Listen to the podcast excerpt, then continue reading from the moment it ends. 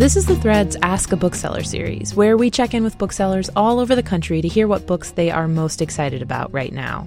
I'm Tracy Mumford, a producer for MPR's The Thread, and for this week I talked with Francine Tanguay from Annie's Book Stop in Wells, Maine. And Francine recommends a novel about two women a century apart who are connected by tragedy. The novel is called A Fall of Marigolds by Susan Meissner. The book follows the story of a challis scarf given to a nurse at Ellis Island in 1911 to an employee in a fabric shop in Manhattan in 2011. Both women have survived devastating tragedies. Uh, Clara, who is on Ellis Island, watched her young love Edward jump from a window and die in the Triangle Shirtwaist Factory fire.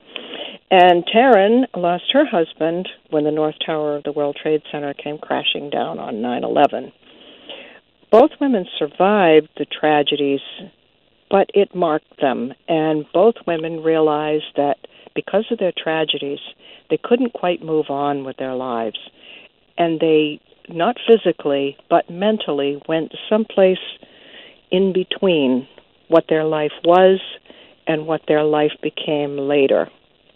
And the thing that struck me as most important is that when we love somebody and we lose somebody, we think our life is over and for a period of time, we just go to that in between place, no matter what century we're living in.